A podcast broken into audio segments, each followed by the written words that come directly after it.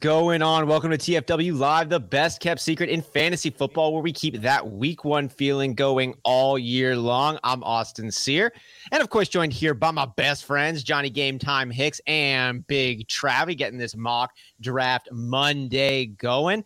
And of course, here with you, Whisper Nation. How could we not be? Mike Herrick coming in the chat. Joel Worth will be seeing in a second. Here's jumping in the chat too. We got Scott. We got Ronald Callow. We got Anthony, aka Rasta, joining us in the chat. Mike, Jersey J, a bunch of familiar faces here. Great to be with you on this American Independence Day. And if you're tuning in for the first time and you would like to be a part of a community where you know that you belong, go ahead and hit that subscribe button. We are looking to grow just one more subscriber, just one more. You could be that one. And if you are tuning in, let us know where you're tuning in from. Would love to shout you out live on the show. But Unless we got a very live special guest to bring in right now. You know him from Club FFL, Joel Worth, coming to the program. What's going on, Joel? What's happening, guys? Thanks for having me. Yeah, glad yeah. to have you here. Yeah. We're going to be getting our mock draft here started in just a moment. Today, it's a 12 team half point PPR single quarterback redraft league. We're going to get it started here in just a minute. I'm going to be drafting out of the four, Travie in the six, Joel there in the seven, and Johnny closing us out in the 12th spot. Joel, where's your favorite position to draft from here in 2022 in redraft leagues? Uh, I generally like to be on the ends. Uh, this one, I just picked a, I hit a random number generator and just let that decide my fate. But uh, nice. Wow. If it's you know if it's third round reversal, I like to be on the back end. But uh, otherwise, I generally either either end is fine. Nice. Nice. Well, we are uh, about that time now. Let's go ahead and bring in the mock draft. We got a full draft room here. Whisper Nation, great to be doing this with you. And if you haven't yet followed us over on Twitter at the Fantasy Whispers Twitter account, do that because we're going to be sending out a tweet with this the results of this mock draft going out into the Twitterverse. So if you're following us on Twitter, make sure you comment on that post when it comes up so we can be sure to tag you as well in this one and then in future ones. But Johnny, is there anything we're holding out for here? Are we ready to get this thing started? We can get this started. Remember, no oh, defense yeah. or kickers on this. Oh, yeah. What's the rules? Give us the rules. What's the, the, the rules? rules are there are no rules, dude. It's Fourth of July, baby. we don't have rules in America. No, there, well, I'm, I'm have to start three wide receivers. So uh, as yes. as Austin bails out in solidarity, but yeah, like uh, three three wide receivers. That's what we're rocking with. So that's yeah. the only quirk. Other than that, half point PPR, single QB. And if uh, if I've got permission, I'm going to hit start this start this draft. Oh, you have. Oh, you. Anthony coming here from Palm Springs. What's good? I love that one. Ooh. Joel, love to get this first question going with all of our guests that come on. Well, first, let me go ahead and just say thank you for joining us on today's show. We are on this Fourth of July. Yeah, man, we've got you there. You got your Twitter handle there at uh, uh, the Joel Worth. There, you can follow him over on Twitter, part of Club FFL. Where else can Whisper Nation get to know you and follow some of your work, Joel? Uh, mostly on Club Fantasy, uh, FFL, but I also do some uh, rookie profiles for the IDP guys for their uh, for their rookie magazine. So that should be coming out soon. I think it's available on the site, but the uh, the publication will be coming out soon. So you can find me That's on there as well. Sweet. That's pretty sweet. Yeah, we, we rarely get in with the IDP specialists here, so that's kind of yeah. yeah. You guys are like a I don't want to say a dying breed, but it does what? feel. Like, I, I, wanna, I should I say mean, it never, was it like ever a big thing? Don't you have to be like a big thing before it's getting bigger? I think as people you know, as people realize there's team defense isn't isn't all that. There's more to it than that. So yeah, exactly. Can you tell us a little as, about- as simple or as complicated as you want it to be. What do you love most about IDP? What comes to mind the most when you're thinking about your appreciation of IDP, Joel? Uh, I, I, think it's just a chance to you know go more in depth than mm. you know just picking a team and you know half, half the guys who are doing you know or half the people who are doing team defense are streaming anyway. So you know, there's mm-hmm. there's not a whole lot of skill in that. It's if you're doing team defense, it's really mostly random. It's you know whoever scores a touchdown that week is probably going to lead the league in scoring. So uh, it gives you a chance to go deeper, learn the player pool, and like I said, you can get as simple or as complex as you want. You can you know go three D, three players, D line, linebacker, defensive back, or you can go you know 11, 12 players. So how it's, soon? It's really customizable. I I've never competed in an IDP league. How off? How early off the board do the top defensive players start going in a redraft format? Usually not until the sixth or seventh. Sometimes you might have a few elite players like uh, you know like TJ Watt might go in the fifth or something like that mm if, if you want to get really aggressive. But mm-hmm. most of them won't go off until you know around usually around seven, something like that. Okay. Well, we're getting the first round here wrapped out. I want to tap a little bit more into IDP players as we move this one through. And Whisper Nation, if you appreciate being a part of IDP leagues, let us know about that in the chat. It's always cool to hear a little of that perspective as well. But in this first round, we just got done. Johnny, you took CD Lamb there at the turn. You're getting ready to make your second pick to start the second round. I want to start with you, Johnny. What are you thinking about the players you're taking here? Do you have a build in mind? Where's your head at right now? Yeah, I was really hoping Dalvin was going to fall to me. I really wanted to get Dalvin at Ooh, after taking him number one last in last week's mock. Getting him at twelve would have been glorious. Uh, and then uh, so grabbing CD Lamb, uh, I've, I've toyed with it a few mock drafts now. So why not try and start with that anchor there? And then I got grab my boy D Swift. Mm-hmm. I have to grab him in at least one mock this year. I'm surprised you don't take him more often. Like I mean, I, D'Andre Swift, I think he's got a legitimate shot to be a top three running back this year. He could, he could be that new Austin Ekeler, that new Alvin Kamara. It could happen right now. We've already seen it. We just haven't seen it as much as we'd like. But there are no real indicators holding him back, as far if you ask me. I'm surprised you haven't taken more of him, Johnny. Does it feel weird?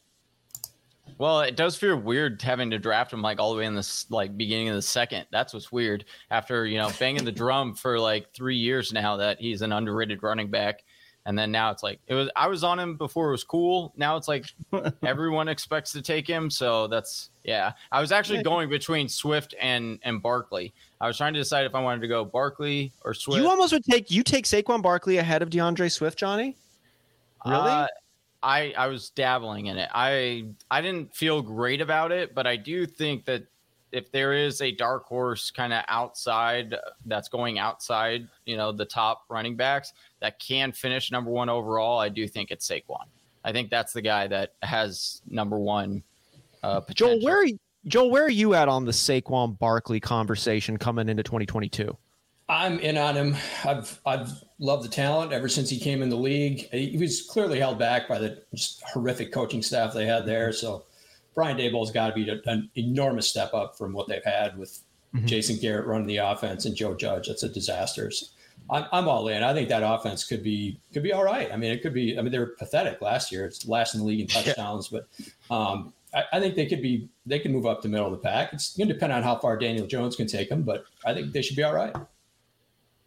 I think so too. I'm there with you. And if they're middle of the pack and they're getting first downs at at least a respectable minus rate and not just like a horrendous rate, then Saquon Barkley, who uh, still pretty much undisputed their number one most talented player on that offense. It, I guess here's my concern, and maybe Travis, I want to get your take, bringing it on here on this as well. But I I've taken Saquon Barkley and been bit multiple times. Y'all have seen us, you me do this in our league of record where I've taken Saquon Barkley in the top four multiple times, both on the times when he's had season ending injuries. And while his explosive runs are absolutely phenomenal, he's not the type of runner who consistently gets you four and a half yards, four and a half yards, breaks one, you know, five yards. He finds himself knee down behind the line of scrimmage quite a bit and then he'll meet the line of scrimmage and go down and then he breaks one you know for 60 70 yards my concern is that Saquon Barkley who has been the number one halfback in the world is just regressed enough because of the injuries, because of other variables impacting that step. Maybe he loses half a step, and then he's not taking these 60, 70 yard breakaway runs anymore. And he's still, though, finishing behind the line of scrimmage because he's still going for those home run shots. Am I off base on this one, or is that is that a real concern that could cap his ceiling? Coming no, in I, I, think there's stuff to be concerned about if you look at it. You know, like when he came back last year, the common phrase everybody's saying is like, you didn't know if it was Devontae Booker or Saquon. You know, like it, it, it wasn't he wasn't that different looking than him. And I and I agree there were times that he was kind of shaking off the rust and and things like that. Nate, I also saw a couple games where he looked good, then he gets his ankle rolled up on. Barkley is saying now that he's, you know, everybody's in the best shape of their life, but Barkley's saying that he's trusting his knee again. He's trusting his body again. I think that's all a good thing. The biggest thing for me is I don't actually care. I mean, look at D'Andre Swift was not very good as a rusher last year, mm. but the amount of volume mm. he gets in the passing game means that it's going to counteract if you're a shitty rusher or not. I yeah. don't Saquon's going to be a bad running back. But if he is, I don't know if it'll matter because of the volume that he'll see in the passing game, the, mm-hmm. the ways that Daboll is going to be creative in getting him in space. Um, they're already saying it and puffing it up a bit. I don't want to buy too much into that, but we've already seen it out of Barkley. We've already seen that receiving piece in his career. So it's not like it's a far fetched, uh, you know, pie in the sky thing to get there with Saquon. And I just think he's, you know, he's only 25 years old. He's an elite prospect as a running back. Um, and he's in an offense that you know is you know we like some of their weapons, but he's definitely the best player on his team. Like definitely, you know, just we're concerned if he's coming back and he's not still that prospect that fuck prospect. He is that player. He is that good. Like he he's that he's that dude.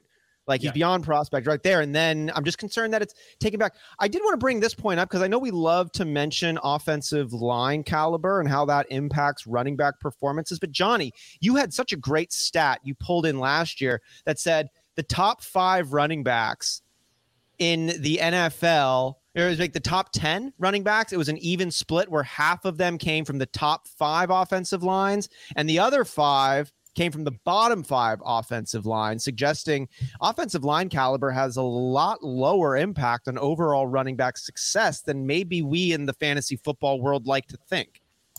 Yeah, it's definitely true, like it's definitely um, an, a stat that is over or definitely overemphasized for sure. Like mm. people just think like contract oh, years, yeah. maybe. Yeah, it's like it's like, does it help? Yeah, of course. You'd rather have a running back that's running, you know, behind the Eagles' offensive line in theory, or you know, like one of these top offensive lines, because you just, you know, it's like exo facto. It's got to connect the dots, though, right? right? It's like it doesn't necessarily always mean that you can't have a good rusher uh, or a leading rusher if he has a bad offensive line because he could be just that good of a rusher.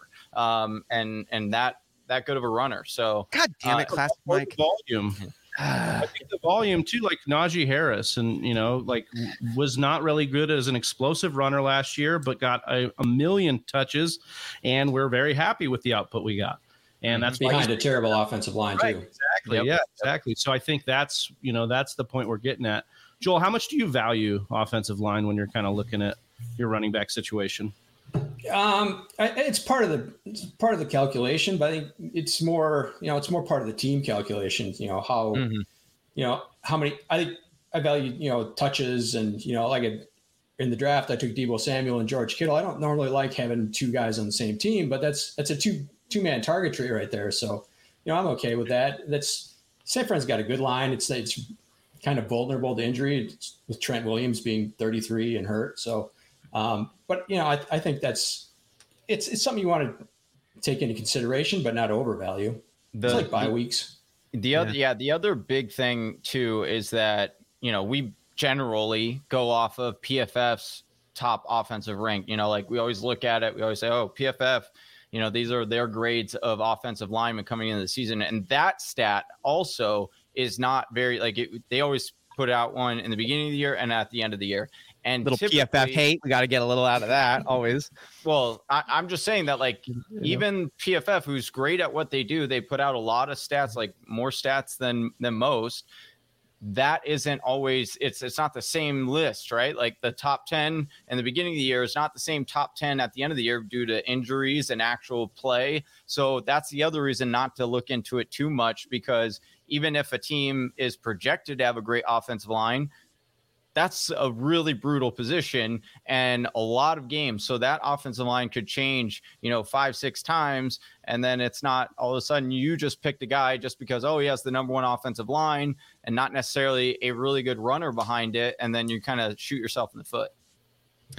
Joel, a lot of it is following up on that, a lot of it is is is like cohesion. How long these guys mm, play right. together. You could have you know five mediocre guys who play together for three four years, and that's going to be a better line than you know an, a Pro Bowl line. So yep. That, that's a big that's a big part of it. Mm-hmm. The line can be a lot bigger, a lot better at the end of the year than they were at the beginning of the year. I totally hear those points in this one, and you think you're making some really good ones here, Joel. And I'm now looking at your draft. I know you're on the clock right now, so I'm going to drag out my setup for you a little bit while you're making your selection here. and you've got no no running backs through four Zero rounds. RB, five Zero rounds. RB no running backs here. through five rounds. I love this. You're the only drafter right now without a running back on their team. Ja'Marr Chase in the round one, followed by Deebo Samuel, George Kittle, Marquise Brown, and you get Patrick Mahomes there in the fifth. Can you walk us through a little bit of what you're thinking? I really like the beginning to this build so far, Joel.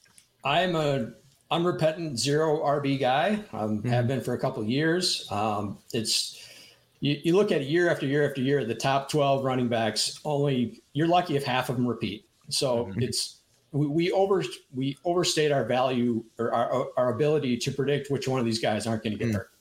Mm-hmm. So I'm I would rather take take the receivers, take the elite receivers, get an elite tight end, get an elite quarterback. So I know I'm winning those positions week in week out and I'll take a chance on the guys. I'll just collect the guys who are the backups and let them you know, take some high floor guys and let them, you know, take the guys that nobody else wants mm-hmm. and l- let that be my running back group. I like that thinking, and I want to just bring in some of my thinking that I've let get away from me a little bit on trying to get insurance policies for only my first round running back. Is actually kind of where I'm thinking about it because you're right right? Like you draft a running back with your first round pick or an early round pick, and there's a very good chance they get injured. Look at all of the years before this year, and that's what always ends up happening to whatever degree. It's a significant one. But and I, I I have loved handcuffs. I pushed them in the past, but only when it's an actual handcuff. Like I'm looking at Dalvin Cook and you got Alexander Mattison. I would call that a legitimate handcuffing situation, but Derrick Henry, for instance, who's going to be the actual right. handcuff if Derrick Henry does go down? Is it a one for one? Are they breaking it into an early down committee with a third down back? You don't totally know. You know, Chris McCaffrey, similar type of thing. Um, so when I look at that, I, I actually, if it's six of one, half a dozen of the other between two running backs, I go with the running back that does have a clear handcuff if if I'm actually interested in picking up said handcuff as well because that is in line with what you're saying there of like well this guy could go down this way, you have an insurance policy on them. But I guess it's almost like melding two philosophies on this, right. where you where you, exactly. where you, could do that. Uh, because I, I do like that, I, and I almost I'm almost regretful of taking Derrick Henry here simply because I don't have a clear one to one replacement for him. Well, I think the goal setup worked out really well, you know. So like you do it and then you hit something like this, like that looks good. And I think you can kind of do that from the middle too, which is helpful. We also like this may be the latest. It is single QB, but we got a bunch of sharps in here. Like Josh Allen didn't go to the fourth round. We had, pretty, we had, a late QB run, so I think that's another thing that came into play here. Because I was looking at Mahomes right before you, Joel, and I was like, man, there's value here in taking him this late because you're usually not getting him this late. So, mm-hmm. um, but yeah, so here's making his sixth round pick. I want to bring it over to Game Time, who's drafted in the 12 spot, took Lamb in the first round with Swift, ETN, Alvin Kamara to follow. Kyler Murray, he gets the fourth run quarterback off the board. And then DeAndre Hopkins, his, you presume, number one target after week six. Johnny, what are you thinking about with your build? We touched on the CD Lamb, D'Andre Swift pickup, but can you fill us in now on rounds three through six? Yeah, I'm, I'm I might be in, I'm building for the playoff push here. You know, plan on getting Kamara back after week six, probably too. And uh, no, well, I, I mean, I honestly like I haven't had a chance to draft Kyler Murray, so seeing him sit there and I figured a, a, quarterback run was really coming, so I might as well grab my guy there.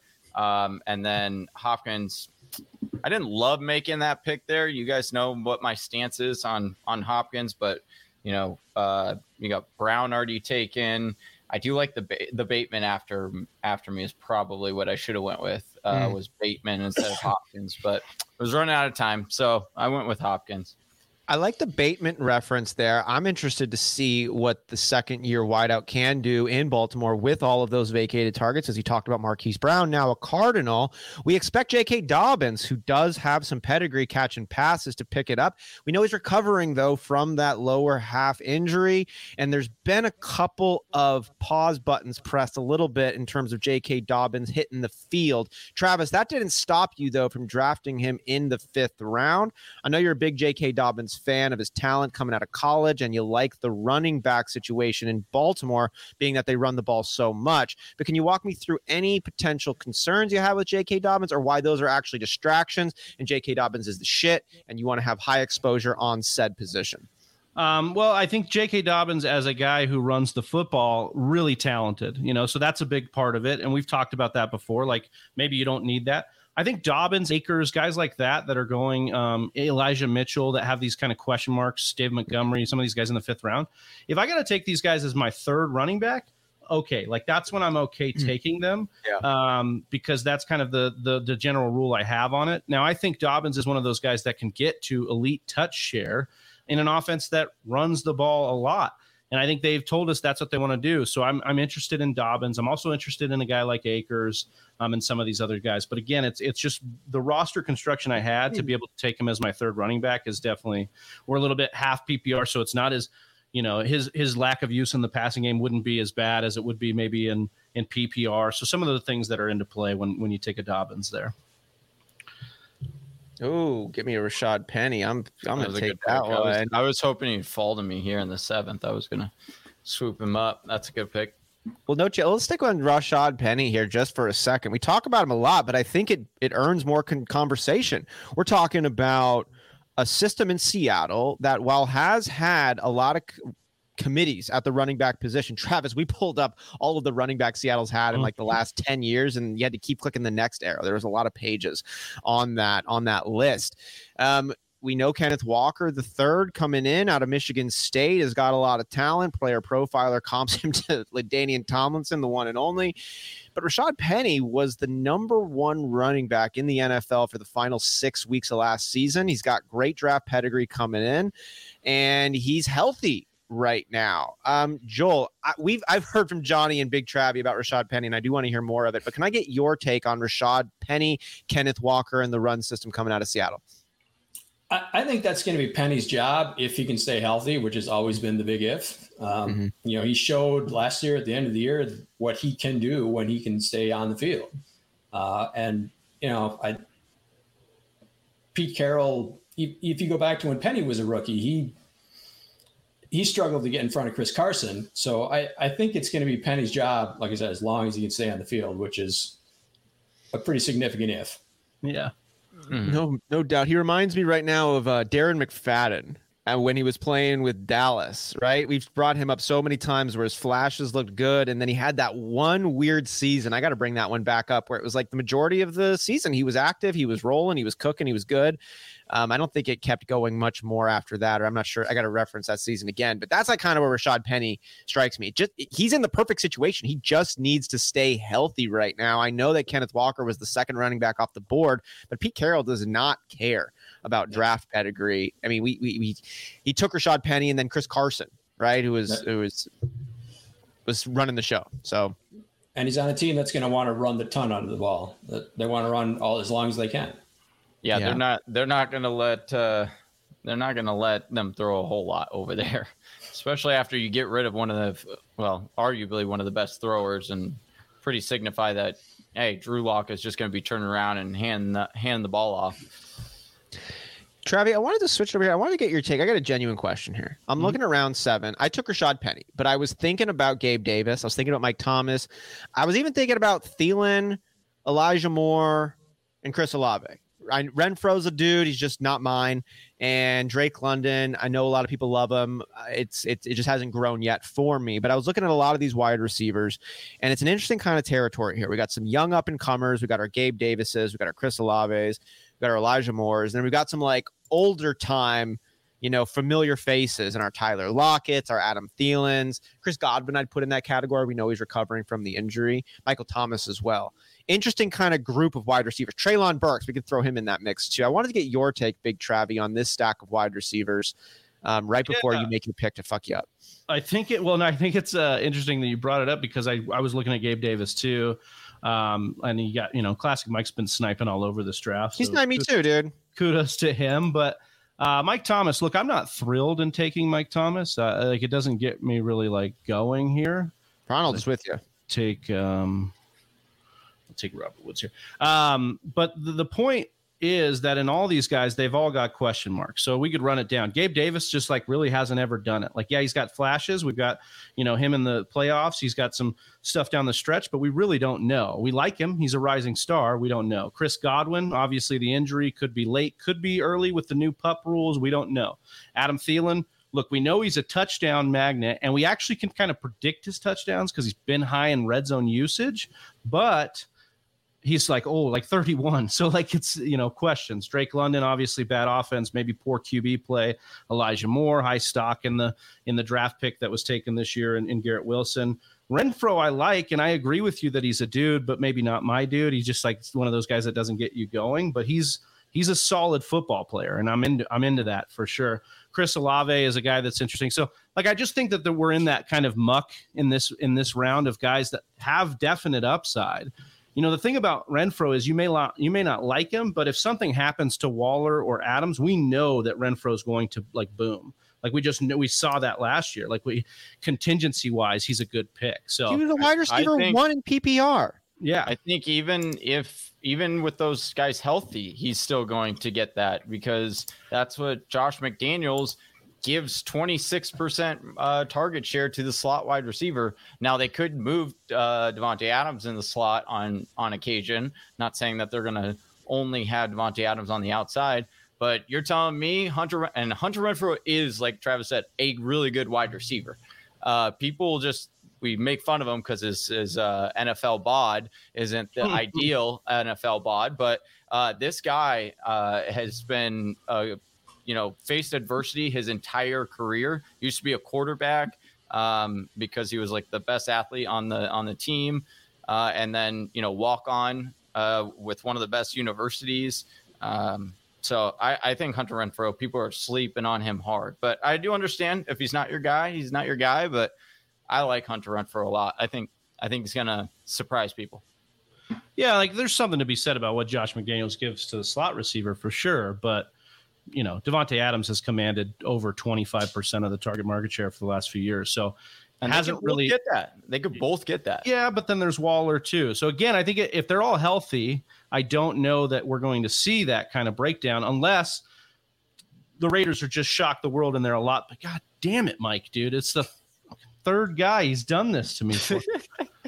For. um, anyways, rage I really want to Dallas Goedert, obviously. Um, uh, but like my point is, is like back to the offensive line question. We were talking with Joel. We are talking with people. Like if that's the big problem with the Raiders is their offensive line. If it doesn't get gelling, if it's not good, uh, that's something we could see uh, bring down that offense.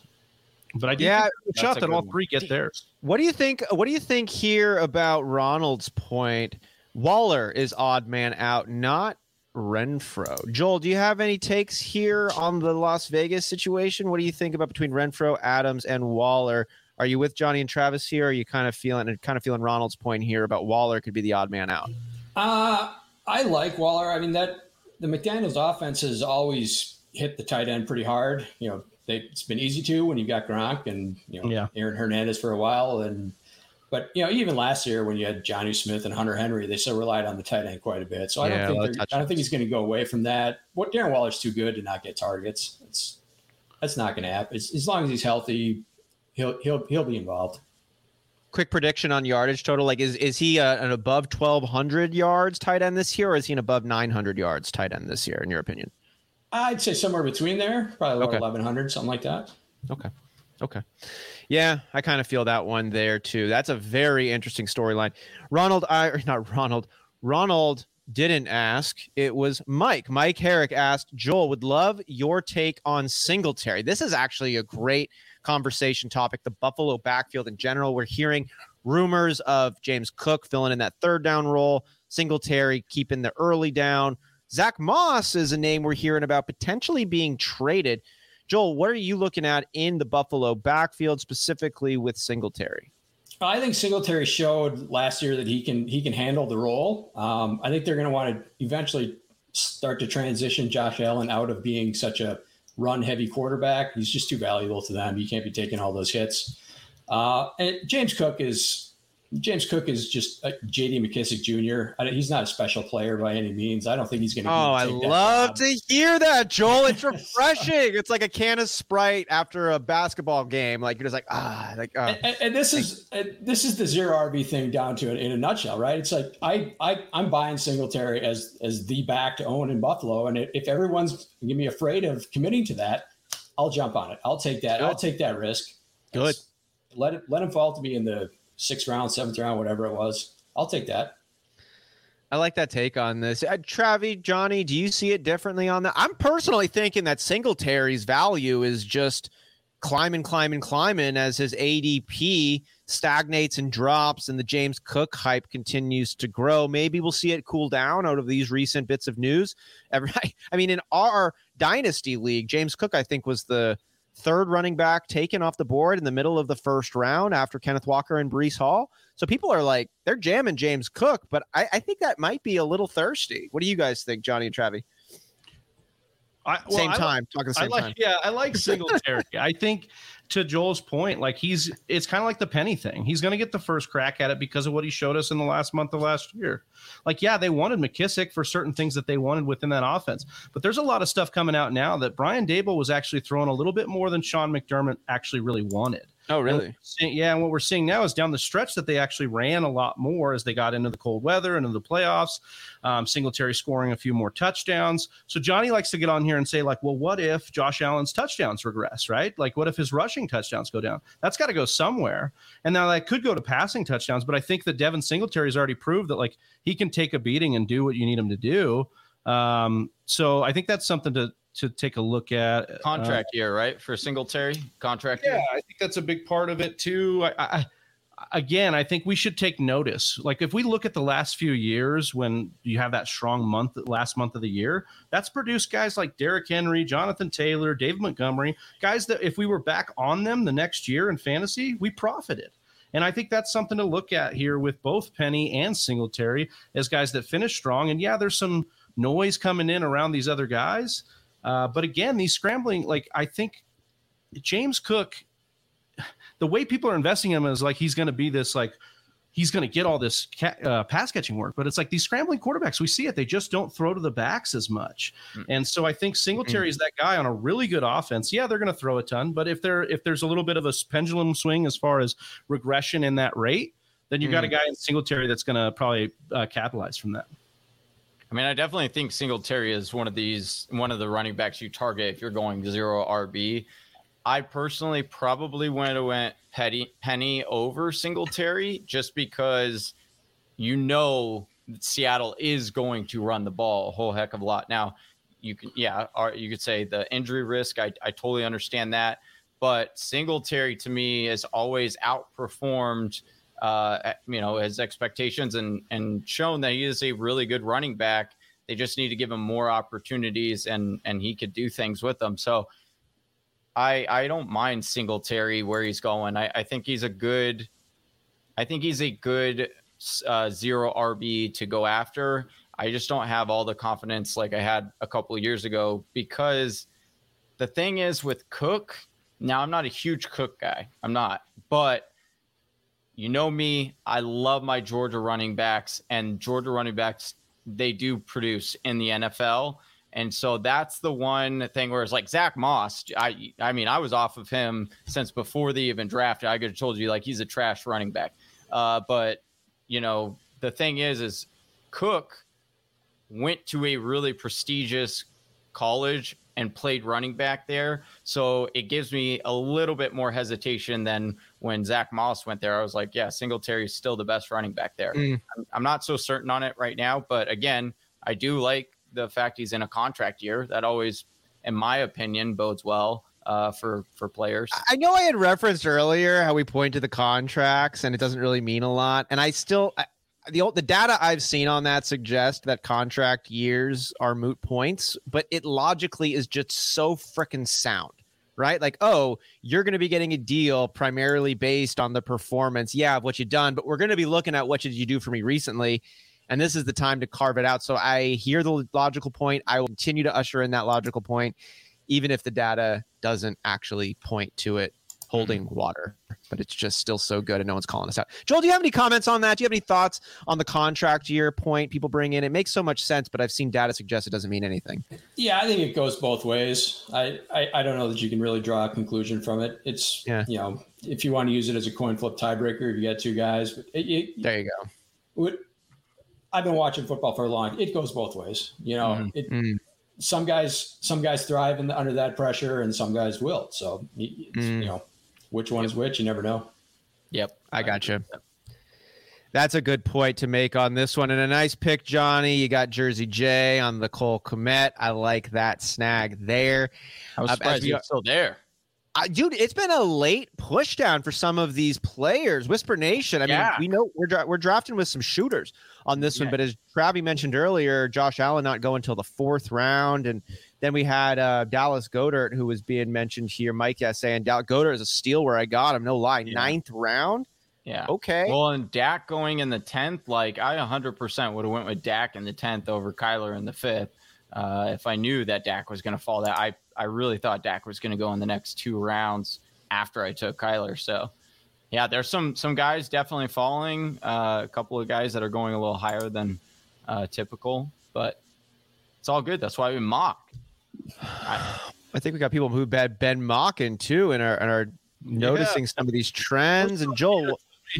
Oh yeah, go ahead. I was just gonna say, if you'd have told me we are gonna get a full mock on the fourth, and they were all gonna be sharps like this, I'd be like, man, dude, must be must not be that many good barbecues out there, y'all. Yeah, dude, I'm, now, dude, don't discredit the mock, baby. There are a lot of good barbecues out there, but where would the people rather be?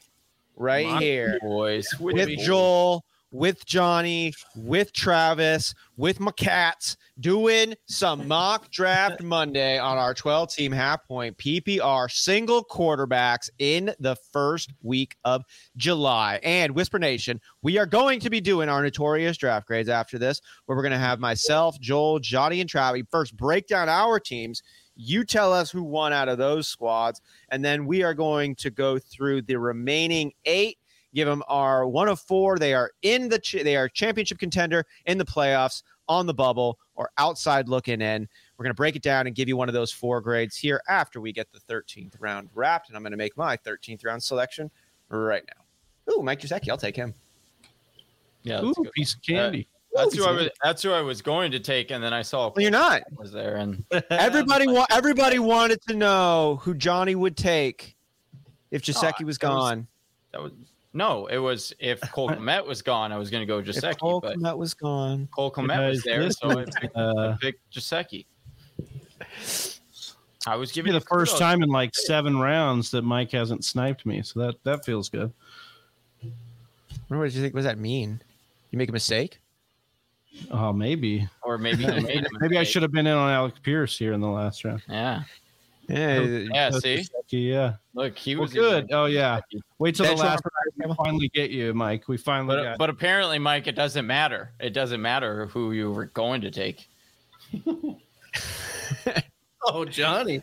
Johnny's hurt. He's down bad after I'm that. Just saying. I was trying to give Austin compliments on the pick, and then and it was like, no, yeah, you really can't even do that on Fourth of July. This is America. we don't give each other compliments no, dude. You, you, you, tell each other to get fucked. So, like, uh, what's your last pick that you're making here before you go get fucked? I love you very guy, much, dude. I, I got to roll my guy. You know it, dude. The biggest sleeper of all, Edelman, Campbell, oh. baby. Oh, Alec Pierce, Parris Campbell. I was gonna call. I was gonna call Alec Pierce, Parris Campbell's bench warmer, right now. As we all know, Alec or uh, Parris Campbell's been rocking it in the first team OTAs. We'll see how that keeps going. Yeah. Pulling for him. Off well, Whisper Nation. Was that Joel? Off-season hype. Off-season hype, we love it. If you're not overreacting in fantasy football, are you even reacting? Well, let's get our reactions now to some of our completed mock draft. Way to go, Whisper Nation. We got another one of these in the books, 13 rounds of fun. Let's go ahead now and take a look. We started with the pick number one. How about we go in reverse order? What do you think? Johnny, you want to give us the first off rundown? Tell us how your team went, what you thought, maybe what you would have done differently now that you saw it wrapped, or if it's absolutely perfect and nothing could have been done.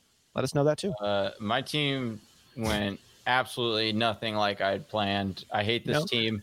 Uh, oh, no, one, this is like one of my worst mocks, honestly. Uh, CeeDee Lamb in the first. I like CeeDee Lamb, but I don't know if I necessarily like going in the first. But yeah, uh, D'Andre Swift, my boy. I uh, went with him in the second to pair along with Travis Etienne, Alvin Kamara. I grabbed Dameon Pierce all the way in the ninth, which I like that one. And then Nyheim Hines, another guy I really like in half PPR and PPR leagues. So my running back room, I'm actually pretty confident in. Uh, quarterback, I got Kyler in the fifth. I think I paid up a little bit too much for him. Uh, and then my wide receivers to pair with CeeDee Lamb, I got uh, DeAndre Hopkins, Hunter Renfrow, Chris Olave, Kenny G, and then Parris Campbell. And then my tight end, I got Cole Kmet. My seems not as bad as I thought it was when I was like drafting, um, but there's a lot I would do differently, to be honest with you. I wouldn't have drafted Kyler so early. I would probably wait on quarterback. Um, probably grabbed a couple different wide receivers and not start it or have my second wide receiver be DeAndre Hopkins. Don't really love that. Uh, but overall, I think this team would be in that playoff hunt uh, near the or like on that playoff bubble, pushing for the playoffs at the end of the year. Might be on the outside looking in, to be honest with you too. That's good. I liked I liked Ronald coming in here. Why do you have people do their own?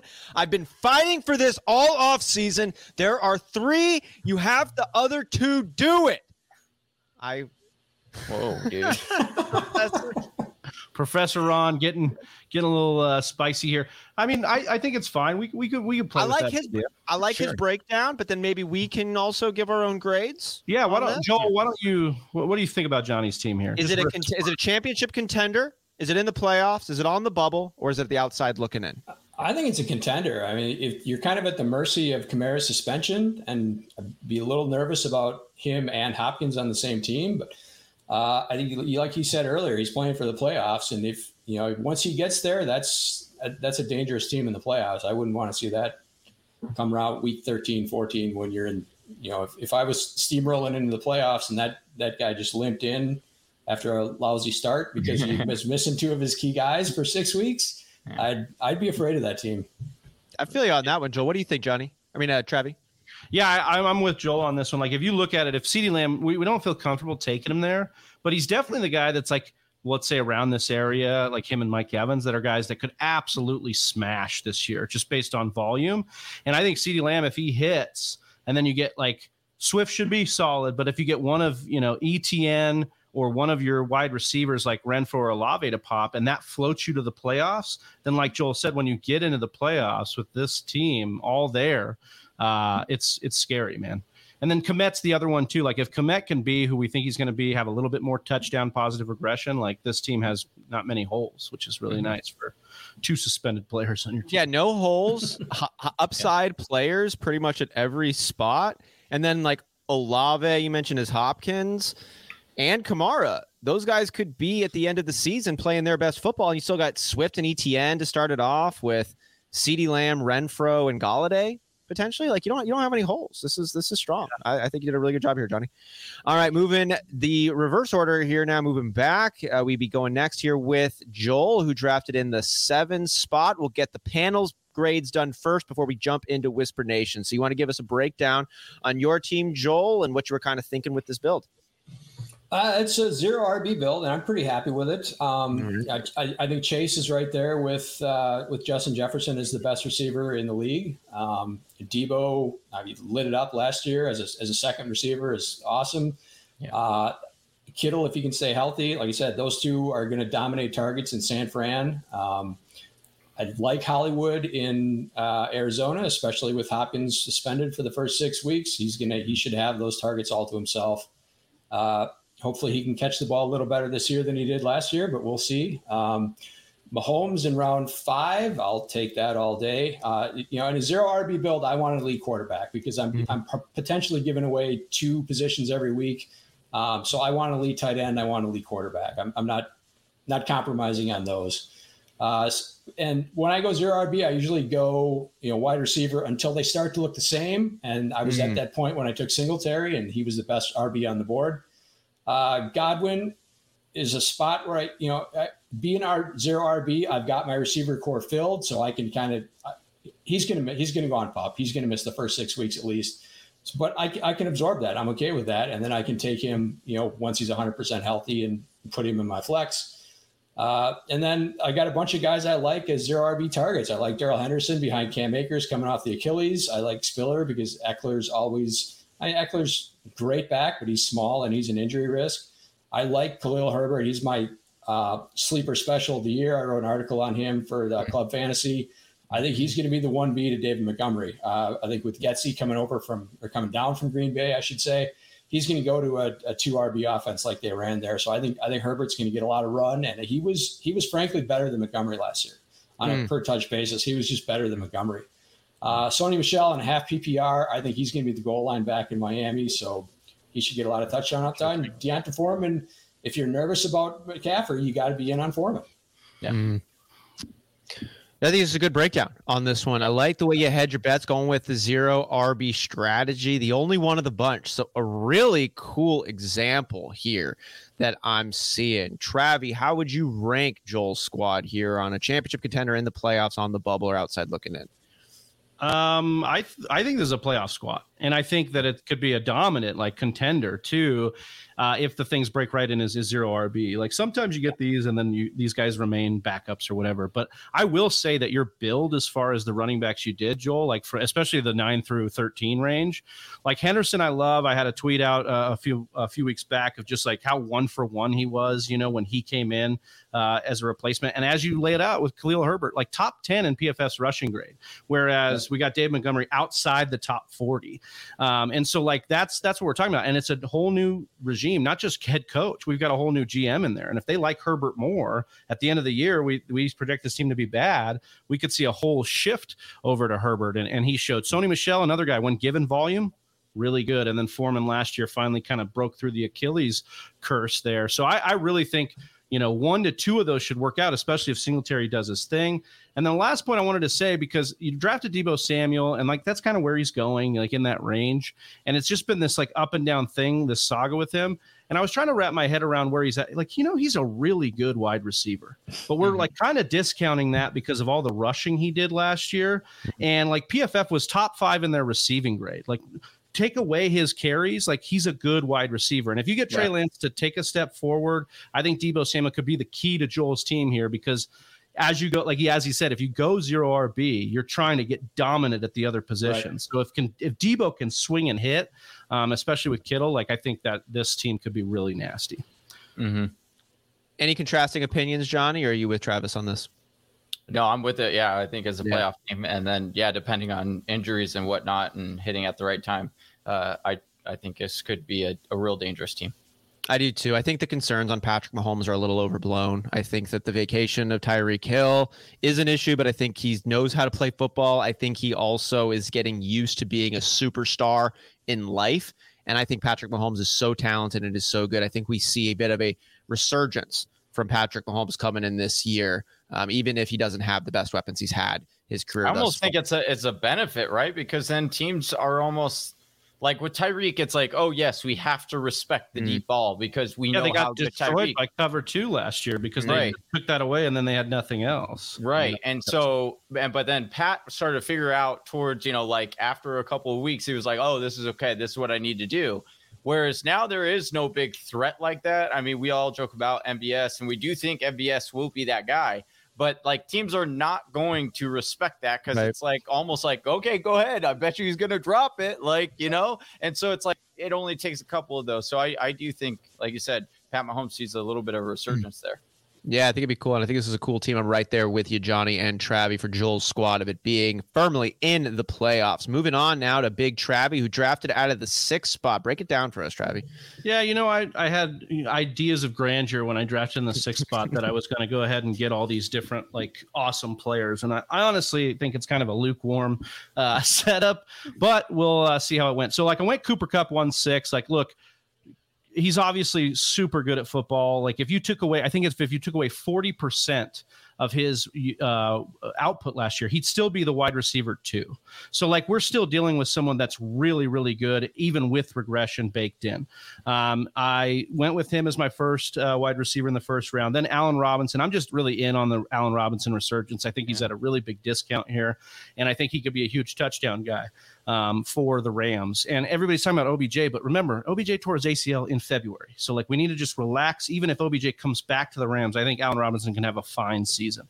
Um, and so the rest of my wide receivers, then it was just about kind of trying to fit some pieces together, some upside with Michael Thomas. I think a consistent floor if Woods is ready for week one. You know, his ACL was a lot uh, earlier in the year like Treylon Burks is bad. Let's let's say he's bad. Like they don't have anybody else. I think Robert Woods could be yet again another a huge discount in fantasy.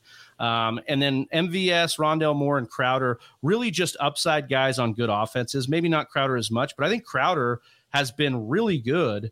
But despite being on really bad teams with bad quarterback play, so get him on a good team where he mm-hmm. could be a plus Cole Beasley. I think that could be really good. So I've been in on Crowder late.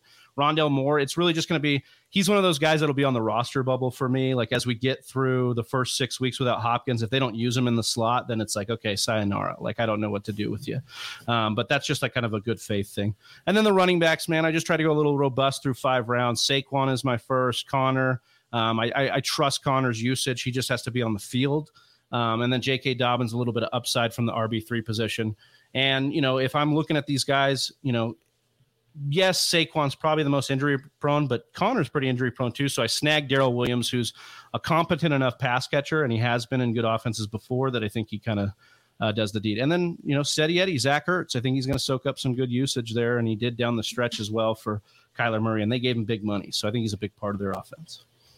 So there we go, breaking it down. I, I, I like to top on this one. Johnny and Joel how are, I'll start with Johnny on this one. Travis team here got a strong set of positions. Maybe uh, running back, he's pretty solid there. Wide receiver, Kupp and Robinson hold it down. Then Michael Thomas, Woods, Valdes-Scantling, Rondale Moore, Jameson Crowder. Hope to see one of those guys carry in for that third spot. Got a stable of them to choose from. How and then Zach Ertz, I like that pick up there later in the ninth. How are you looking, Johnny, at this squad in a rankings perspective? You got him as a championship contender in the playoffs, on the bubble, or outside looking in? I'm in the middle of in the playoffs and on the bubble on this mm-hmm. one, and I strictly say that because I just am not a fan of J.K. Dobbins. Uh, I don't mm. think that that. I understand they run a lot, but it's not like the run, the touches that he gets aren't the good. T- they're not the money touches. Those go to Lamar Jackson. Uh, and he's not getting the goal line. Uh, and it's you're going to require a lot of home run hits with Dobbins. I feel this year, uh, and then I do have some more concern. I heard some things about uh, the Arizona backfield uh, from John Gambadoro that made me pretty nervous about. I do think James Conner ends up being one of those um, running backs that's like in the dead zone that ends up like frustrating people just because. So Darrel Williams they they brought in because they really do like his pass catching ability, and they're mm. saying that between Darrel and then Eno also, uh, who actually has been improving on all the things that they wanted him to improve on, at least this far in camp.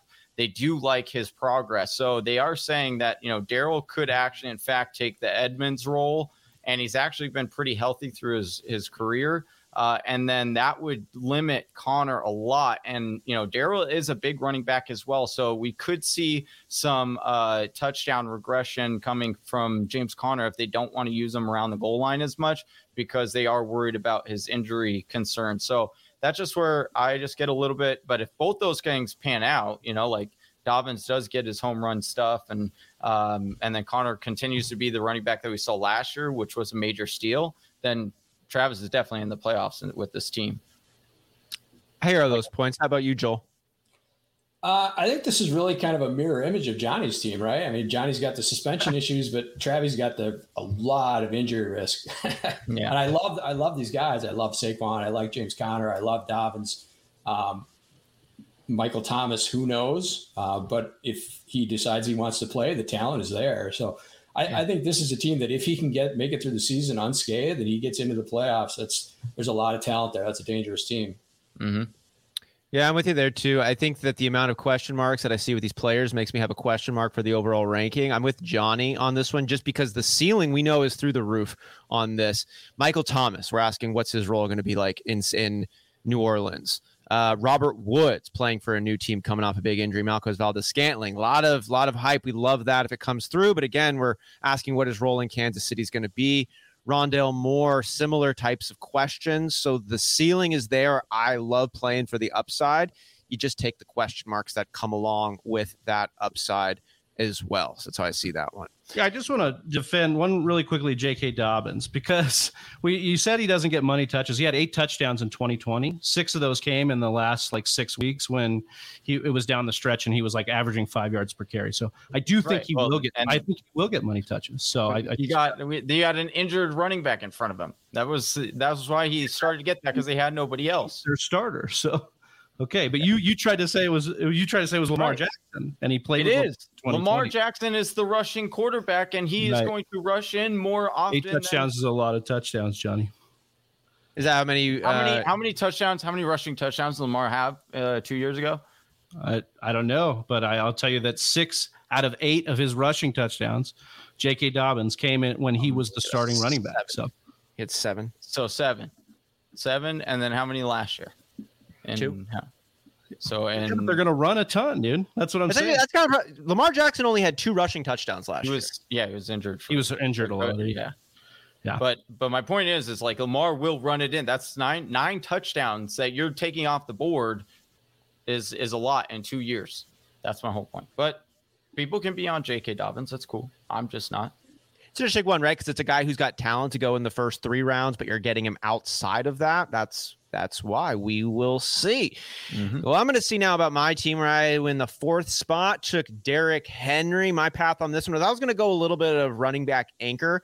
I wanted to go deeper on the wide receiver train. I was stoked to pick up AJ Brown, who I see as potentially being a vein with some real upside. And DK Metcalf, man, people love to talk shit on DK Metcalf, and I think it's a little bit out of left field, even in a really weird 2021 season with multiple quarterbacks, Russell Wilson being out, Russell Wilson coming back early despite the hand. In half point PPR, DK Metcalf was still a wide receiver one as the number 12 in half point and he was a wide receiver one the year before that. We had Dwayne McFarland on the show a few weeks back talking about a wide receiver's propensity to finish as a wide receiver one or two.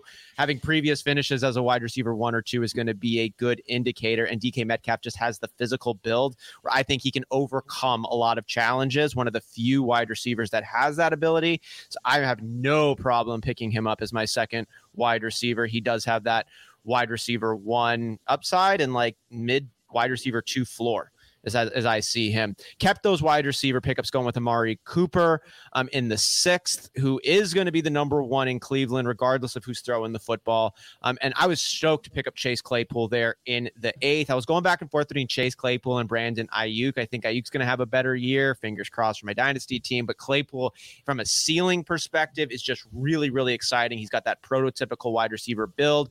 Big Ben is out of Pittsburgh now, whether it is Trubisky or Pickett chucking the rock. I think that's a uh, improvement for Chase Claypool, and I'm excited to see what it's about this late down. Kadarius Toney, we spent a lot of time talking about his play style and the upside that he brings. So having him as my fifth wide receiver was not a problem. Derrick Henry, like I said, number one running back, and then get Cam Akers and Antonio Gibson as my second and third running backs. Number one on their team with upside play style. Cam Akers is coming back. He's going to be that number one. Yeah, we'll have to see how he performs, but given the offseason and he was healthy ish to be in the playoffs and win the Super Bowl there, we'll see. We'll see. Um, but I like him there with the depth behind him with Antonio Gibson, who has, again, been a back to back RB1. We know we have JD McKissic and Brian Robinson over there, but Antonio Gibson is still a good running back He's still been getting a lot of volume, even when they had other options over there. I know the chatter is dissuading, but we'll see. I think that what he's done in years past is nice to look at when you're making predictions moving forward. Um, and then Rashaad Penny, we talked about him having you know six weeks to close out the season as the number one overall running back. Uh, my quarterbacks, I took Trey Lance in the 10th for an upside swing, and then Matt Stafford as a floor play in case Trey Lance isn't as good as we think he is, or Jimmy Garoppolo stays behind center. Matt Stafford was a top five quarterback last season. He's got another year of development with, I'd say, even better weapons now with him there. With Van Jefferson still as at number three, but Allen Robinson coming in to be that number two to start the year, which I think is an improvement even over Robert Woods. And I think Robert Woods is really good. Um, then James Robinson is my fifth running back. So if he comes back later and he starts playing anywhere close to how we've seen him start out his career, that's going to be a really nice piece to get on late. And then Mike Gesicki there is my tight end picking up in the 13th round. So I think it's got decent ceiling. I think it's got decent floor. I was really happy to get the two quarterbacks on this. I think that kind of hedges most of the concerns that I have of, of taking just quarterbacks, or excuse me, just running backs and wide receivers through the first nine rounds. Yeah, it's like when you were talking about concerns for these guys, it's like then you look at the roster. I mean, like similar back to the Dobbins thing where it's like you just had like okay, Gibson all these questions, like you had him as your third running back. Okay. Like like if he's questionable, like okay, move on to Penny. To me, this is the team of like the the patented like the talent will win out team. Like cuz all of these dudes are studs. Like if we go down the line, AJ Brown has questions, DK has questions, Cooper questions, Claypool, Toney questions. They're all really fucking talented. Like running back, same thing. Like I think all these guys, you know, Akers, Gibson, Henry, I think they've got questions, sure, but they're talented. So I, when you're taking a swing at like all these different guys with with the huge question marks, as long as they're talented guys, we see that play out and in big ways. I think your swings can be really big. So for me, I think you're a contender, especially with the Trey Lance thing. Like if Trey Lance pops, uh, like you're going to be, you're going to smash uh, I would I would imagine with this roster. If he doesn't, then I think you know Stafford's going to be just fine to to float you as a as like a playoff team. So I'm in on this team. What about you, Johnny? Quick quick grades on here before we get to Whisper Nations. Uh, I'll I'll say this: as of July fourth, I I would be in on this team. I think this is like a contender team, but I do also look at this team, and in my back of my mind, I just see that GIF of like the race car at the starting line, and then as soon as it hit like it's green, and then all the wheels just fall off. And I just and the only reason I say that is just because Derrick Henry, we've seen him already get injured, and he's already had a lot of mileage. He could go down. Cam Akers, he could just be bad now because he has a torn Achilles. A uh, Gibson could just full you know, committee. Really, yeah, yeah. So it, it's just like that's the only thing. Penny gets hurt. Right. Yeah. yeah. And then it's like you know, and then the the wide receivers, it's like, you know, okay, what if AJ doesn't get to his ceiling? What if DK struggles like he did last year with these backup quarterbacks? You know, it's that's just. But again, I as of right now, I'm in on this team. I like this team. I think it's probably, you know, personally, I think it's the best team of the four of us that is drafted. But I also do see a world. yeah, good. Yeah. But yeah, I see yeah. that. What about you, Joel? What do you think? Yeah, I think the talent's there. I, I, think there's some issues structurally that I I don't like. I would go for a tight end earlier than that. I don't like I don't like Gesicki at all. I think he's gonna be the odd man out with Tyreek and Waddle there. Uh, but he's he's certainly talented. But it's really James Robinson. I don't want anything to do with him. He tore his Achilles in what November, December. I yeah, he's not. He's not coming back. I mean, year. Cam Cam Akers, uh, uh, what a day before training camp, and then was back in the playoffs. Day before the Super Bowl, dude. Yeah, when he was yeah. back. Yeah, yeah. I, am I'm, I'm just yeah. I don't. I don't understand. think. I I don't like. I don't like Robinson. I don't like Akers either. I just don't like. I'm off yeah. guys who running backs who tear their Achilles. There's just. Yeah. D'Onta Foreman's the only guy who's ever gotten through that, and he it took him what two and a half years right. to get back to what yeah. he was. So, um, and I don't necessarily like taking two quarterbacks at you know that early in the draft, but you know that's like I said, that's those are my issues, not yours. So I think it's. Do you think early round ten is that too early to start taking quarterbacks? I think it's too early to take a second quarterback. Yeah, mm. but um, I, like I said, I, the talent is there. I love AJ Brown. I love Metcalf. I like like I say, Antonio Gibson is what so overrated. He's underrated now at this point. Uh, that's yeah, yeah. The, the, hate on him has gotten way too thick. That's that's ridiculous. To get him in the fifth round, yeah. that's I mean that's even for a zero RB guy, that's stealing. Yeah. yeah well, yeah. We'll take it. So before we jump in, last final answer: championship contender in the playoffs, on the bubble, or outside looking in? Playoffs. Playoffs. Yeah, I'm, right. definitely with playoffs. Yeah, I'm gonna go with the playoffs. I do think you'll get it. You're all dropping me down now after you listen to Joel. No, like, I- yeah, we're doing that. We're doing like that. to. I said it I, I didn't say I was gonna You make want to crown his ass and crown him, dude. Yeah, Jeez. dude. Moving on over to the Cats pajamas, who's in the 101 spot. He takes Jonathan Taylor to start the draft, builds out his running backs more in rounds three, five, six, and seven, taking Aaron Jones, David Montgomery, Clyde Edwards-Helaire, and Miles Sanders. He gets Terry McLaurin to be his number one wide receiver in the end of the second round, Mike Williams to pair in the fourth, with Skyy Moore in the eighth, Allen Lazard in the ninth and DeVante Parker there in the 10th. DJ Chark in the 13th is his last selection and wide receiver. He takes Tom Brady in the 11th with Pat Freiermuth as his one and only tight end there in the 12th. We'll stay with Joel here. I'm looking at a team that's pretty well balanced. An emphasis, though, on running backs, which might have hurt him a little at wide receiver if I'm just taking a first glance at it. How are you looking at this at Cat's Pajamas Squad, Joel? Yeah, I agree with that. I, the running back talent is there, and you know, as a zero RB guy, this kind of gives me the shivers. But he's kind of covered himself, so he should Yeah. be okay. But I, yeah, I just don't see a third wide receiver. I don't see a tight end I want to start. Um, I Skyy Moore's got all kinds of talent, but I think those those targets in Kansas City are going to get so spread out that none of those guys are going to be weekly Yeah. starters. I don't trust Lazard. I'm a Packer fan. I don't trust Lazard. I don't think There he's a starting Packers. wide receiver. Um, so yeah, I, I don't see a third wide receiver here that, or Mm-hmm. like say, or a tight end I'm comfortable starting. So this this team would make me really nervous. Mm. All right. So, what of the one of the four grades? What are you giving this one? On the bubble, out of the playoffs? Where you at? I, I think this is an out of the playoff team. Out of the playoffs. Johnny Travis, what do you think?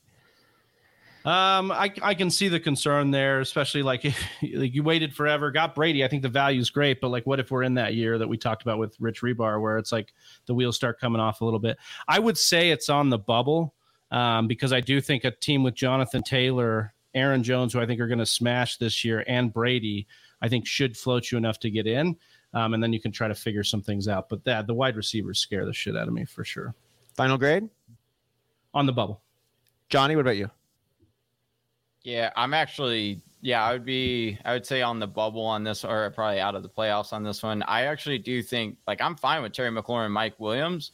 Uh, I'm actually more concerned with the running back stable because you're going to start Jonathan Taylor, you're going to start Aaron Jones, and then it's like all the, the rest of the three running backs, they're a dice roll. Like you're going to be like, which one should I start each week? You're going to be like Monty, Edwards, or Sanders, and it's like I don't know. And then you can't really trade any of those guys because they're not going to have good enough value to try to trade. The one thing I will say is it's nice if, of anything, I don't mind going into my actual season weakest at wide receiver because I can, you know, you can pick up wide receivers the easiest of any position off the waiver wire, off of, you know, when when you guys when you get matchups and things like that. So um, my actual concern was the running back stable, but yeah, that's where I would go. I'd say on the outside. I am going with on the bubble for TCP. Moving over to Dirty Jersey 25 in the second spot takes Justin Jefferson. More wide receiver pairings in the third there with Tee Higgins, Amon-Ra St. Brown in the fifth. Christian Kirk in the eighth with Jakobi Meyers as his fifth wide receiver in the 10th. He gets Javonte Williams as his RB1 in the second with Josh Jacobs to pair in the fourth. Cordarrelle Patterson in the seventh, who's just a running back now. They took away his wide receiver designation. Rhamondre Stevenson in the ninth with Kenneth Gainwell to close it out in the 13th. He gets Joe Burrow to QB for him in the sixth with Kirk Cousins as a backup plan, and Dawson Knox fell down to the 11th round on this one. So that's that's pretty good distance there. Johnny, we'll give you the first breakdown and the grading on Dirty Jersey squad. I really like this team. I mean, I'm not super high on Javonte or J. Like, I'm not really high on any of these running backs that he got, but I do Mhm. think that they paired they pair really well with this team. Like his wide receivers are absolutely stacked. Um, besides Christian Kirk, and uh, but I think the running backs will work for this stable, and then pairing Joe Burrow, getting Joe Burrow, so you get the you know the double dip with Tee Higgins and uh, you have Justin Jefferson with Cousins, uh, so you could play matchups there. I am a big fan of this team. Championship think- contender in the playoffs, on the bubble, out of outside looking in. I think he's in the playoffs. I Okay. haven't. Yeah, I would say he's in the playoffs. How about you, Big Travie? Yeah, I agree. He's in the playoffs. Um, I would agree with the concerns at running back, obviously with Jacobs, and you're just hoping that Vegas is going to ride him into the ground by not picking up his option. Williams, I think, is still getting a little steamed up for me. Like the upside is clearly there as a top five back, but Melvin Gordon has been good, so like we can't really draft it at that point. Um, but I think, like as Johnny said, you've got such good talent. At, like Amon-Ra St. Brown as my wide receiver three is awesome. So like it's top heavy. If his wide receivers stay that for the whole year, that's really good. We know injuries play into it, so that's going to be some of it. Dawson Knox, um, you know, I, I'd like I'd like another tight end instead of Kirk Cousins. I think you'll probably be okay with Burrow if you want to ride that wave. Um, but you know, there's some you know, there's some big brain stuff Johnny's talking about, uh, trying to play the matchups every other week. This isn't best ball, but I see what Johnny's saying. Like you could definitely. Jersey comes every show, so you could, you, right. you, could you could stack some matchups, but uh, I, I think it's a playoff team. I really like. Um, we just need to see Burrow run some more. If if Burrow runs some more, this team's a contender. You know, he one year removed from that. the injury, he could he could run a little bit more. But so remind me again, what was your final grade? Uh, playoff team. Playoff. How about you, Joel? In the playoffs, contender on the bubble or outside looking in? Yeah, I think it's a playoff team. I love the start. I think the first four is fantastic with Burrow. I think that's awesome. Kind of went sideways for me after that, but I, I think that that top four should be enough to to carry him. Uh, I, I, I like Christian Kirk. I think he's going to get a lot of volume. I, I, I love Rhamondre as a, a, zero RB running back, so I think he yeah. should be all right. I don't like Patterson. I don't want to touch Cord- Cordarrelle Patterson. I don't know what his job is. I, I, don't know what his role is. I don't know if he can stay healthy. He's like 32. I mean, we hate 30 year old running backs, and the dude's 32, and we're still expecting him to make it through a season. Uh, and like Travis said, I, I don't see a tight end. I want to start here on a weekly basis either. But yeah, I love I love that start. That first four mm. is fantastic. Final grade for you? Playoffs. Playoffs. I'm with you there. I there. Think they'll carry him. Mm-hmm. I think he's going to get carried too, and I think he did a good job of covering his other bases through the depth pickups and the way he was able to hedge some of these concerns and question marks of certain players by picking up other guys in down the draft. I'm in the playoffs for Dirty Jersey 25 as well. Love you, Jersey J. Moving over now to Rastafarian. I think this is Professor Ron, right? And no, the third spot. This is Anthony. Oh, this is Anthony. Excuse me, Anthony. There. In the third spot takes Christian McCaffrey, gets Nick Chubb as his second RB in the third, with Tyler Allgeier in the tenth, Mark Ingram in the twelfth, J.D. McKissic there to close it out in the thirteenth as his fifth.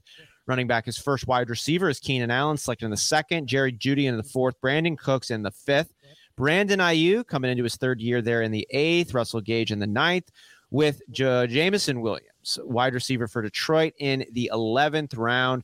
Dalton Schultz is going to be his tight end, who he selects in the sixth, with Russell Wilson as quarterback. He takes there in the seventh. Looks like he was drafting for value, Travie. I'm not really seeing any holes. What are you seeing here looking at Rastafarian squad? Yeah, it's kind of like when we joke around. Like this is a missionary position. It feels like for a lot of stuff. Like I, I think CMC's great, and I he could break fantasy for you. I think Wilson has some upside. But you know, like you paired McCaffrey with Chubb. I think that's a perfect pairing. If you're worried about McCaffrey, you go get Chubb, who you know he's gonna what he's gonna do in your RB course. So that solidifies it. Then I look at the wide receivers. I love Keenan Allen, probably declining just as far as efficiency and like where he's at in his age, just probably on the downtick. That's fine.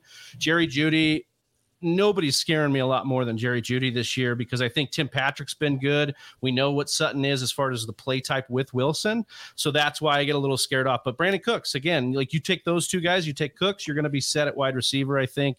Um, and then the upside shots with with Russell Gage, I thought was really good. And yeah. then also with Tyler Allgeier, uh, a couple of those in ninth and 10th were good picks to kind of, if you're like kind of lukewarm at the top. So Dalton Schultz, again, like not a huge athletic profile, but going to get a ton of volume. So we like him in fantasy. So again, outside of Christian McCaffrey, there's not a lot that you're like, oh my God, this is like, you know, making me hard. But there's, this is going to get, a, I think it's a playoff team. And it's probably, you know, more leaning towards the bubble, but it's a playoff team. How about you, Joel? Yeah, I think this is a bubble team and it really leans heavily on McCaffrey. I, mm-hmm. I, I think if you look like Keenan Allen in the second, there's guys I would have taken ahead of him. I'd like Chubb in the third. I'm with Travion Jeudy. I, I don't trust that at all. But then, you know, Cook's behind him. He could be your wide receiver too. That could be just fine. I like Schultz. I like the volume. Um, I may be the only person in on fantasy Twitter who doesn't like Russell Gage, but maybe that's just me. I don't know. Uh, so I, yeah, I think this this team is really leaning on McCaffrey. Mm. Mm. So championship contender the playoffs on the bubble or outside looking in. If I missed that one, it's a bubble team. Bubble team. That's right. Okay, Johnny, how about you? Yeah, I'm. I would say bubble or playoffs. I'm. I would lean a little bit more into the playoffs because I do think McCaffrey comes back and has a pretty solid year. Uh, maybe not as much as you, he's had over the last few years, but I do think he stays relatively healthy uh, and gets you through the season. So I would say more like limping into the playoffs. Yeah, I'm, I'm playoffs to bubble. Yeah. Playoffs minus for me, kind of there. Russell Wilson, I'm hopeful. You, you know, Jerry, I'll just I'll leave it at that. Playoffs minus bubble. Bubble is really where I'm at with Rastafarian. All right, moving on now to Classic Mike, who is doing a good job sniping Travie and me. In Classic Mike and the boys, spot. dude. That's what he does. Takes Austin Ekeler in the fifth with Leonard Fournette and Breece Hall as his second and third running backs, rounds three and four. Melvin Gordon is going to be his fourth running back, and Rachaad White, presumably, then would be his fifth, who he takes in the 12th round. He gets Tyreek Hill to lead his wide receiver corps with in the second, with Darnell Mooney back him up in the fifth, Gabe Davis in the seventh, Jarvis Landry in the 10th, Tim Patrick in the 11th, Alec Pierce rounded out in the 13th. Justin Herbert's his quarterback. He selects him in round six, with Dallas Goedert being his tight end in round nine. All right. So, Joel, I'm looking at, uh, again, a, a running back prima. Uh, uh, what's the word I'm looking robust. for? Okay. Yeah, ro- running back robust. Yeah, prioritize. That's what I was looking for. Running back prioritized team here with Austin Ekeler, Fournette, and Breece Hall. Four, three of the first four selections, all running backs. Um, what are you looking at when you take a look at Classic Mike squad? I, I look at this team and I don't see a wide receiver two. Um, mm. I because they're all wide receiver ones. I mean, I I've been on the Gabe Davis train since he was a rookie, but his hype has gotten even beyond mm-hmm. what I want to pay for it. Um, he's still a second receiver to Stef Diggs, and that's you know with Josh Allen. You know how much volume does he actually get? I think we're pumped. I you know I love seeing that that playoff game, but I don't know that that's sustainable. Mooney, yeah, he's going to be a wide receiver one on that team, but how much are they going to throw? Um, this team would make me nervous week to week. I, I think okay. it's a bubble team. Bubble team for Joel. Johnny, what about you?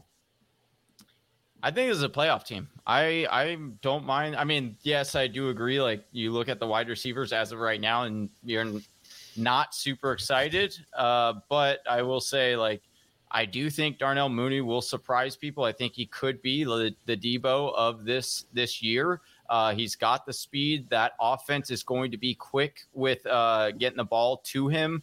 You use screens, uh, and they're building a really good relationship with him and Field. So uh, I do think, and they're going to be down a lot. So um, I do think that Mooney will be actually usable. Uh, Gabe Davis, again, I do like Gabe Davis. Maybe it was a little higher, but you certainly are making that swing there. And, um, you know, Patrick a little bit lower. I think he'll be usable. People uh, don't realize how good Patrick is as a wide receiver. So I think I think he'll be in the playoffs. I don't know if I'd say it's a championship level uh, because the wide receivers aren't uh, to that level, but I do think he'll win enough uh, with Herbert and the other pieces that he's got um, that it makes it a playoff team. How about you, Big Travie? Uh, I'm struggling with this one because I would agree with Joel that the wide receivers are like even Tyreek Hill. Like I, I love Tyreek Hill and he'll get targets, but where are the pop games coming from with Tua? Like uh, I don't said with Waddle last year. yeah, I don't know if we're going to see that because, as Johnny just said, Waddle demands targets too. So for that to be my wide receiver anchor, so to speak, here, and then go Mooney. But again, Gabe Davis would have to pop. You're just relying. You're very thin at wide receiver to rely on guys to hit. But as Ron was kind of saying in the in the chat, like there are wide receivers on the waiver. I just wonder, and we're in half PPR, so you kind of you can kind of make up. And and what that means is is if his running backs are all hitting, all three of them, then I think he'll be fine. He'll be a playoff team. For now, I'd put him in. I'd put him in the playoffs. Um, I like Goedert. I like Herbert. So I'm looking at the other parts of his roster are really good. And so if wide receivers where he's thinnest at, but he can get a guy like Mooney or Davis to hit, then he can play kind of like mix and match. I think Patrick's got good upside down there in the 11th, and Landry's a guy that should soak up targets too. He has done it every time in his career. So um, I think there's ways he gets there. He's got some outs at wide receiver. Um, so I, I'll go playoff team. Yeah, I'm in the playoffs. I'm I'm playoffs plus for Classic Mike's squad. While I am not sure what the weekly wide receiver lineup is going to be each and every week. I think he's got good options to pick from on this of where he's at. I think they bring some pop. And if one of those three could pop, I think he could cover some of the other wide receivers. And he's got a lot of options of who could pop. And I think he's got a killer trio of running backs Austin Ekeler, Leonard Fournette, and Breece Hall. I mean, I think Breece Hall is going to be a top 15 running back. We have Dave Kluge on the couple weeks ago who has Leonard Fournette as his third or fourth running back as is. And there's a lot of reasons to point to him as a top five and Ekeler as well. Um, yeah. And then Herbert and Goedert. Those are kind of the X factors for me. And I, I think Goedert, I say it all the time, like this tight end's not going to be a problem for you, but he's not your answer. Goedert is flirting with answer level for me. If it goes a couple of ways, we'll see. I, I, I just like this team. I think he's got some options and I think it's kind of got some upside for it as well. Uh, moving over here to the seventh spot with J Dub. Oh, excuse me, the eighth spot. Thank you. Thank you, Travie. With Brocal 38, who takes Davante Adams in the eighth spot. Gets his second wide receiver, DJ Moore, in the fourth. Adam Thielen, Treylon Burks, George Wilson there, Garrett Wilson, excuse me, in the ninth. He with his fifth wide receiver. He doesn't take a running back until round three with Ezekiel Elliott, Damien Harris to pair with his, his number two, Ronald Jones, Marlon Mack in rounds 10, 11 with Williams there in the 13th. He gets Mark Andrews, second tight end off the board in the second round, and is uh, with uh, Albert O in the 12th, tight end out of Denver as his number two. Lamar Jackson is his quarterback.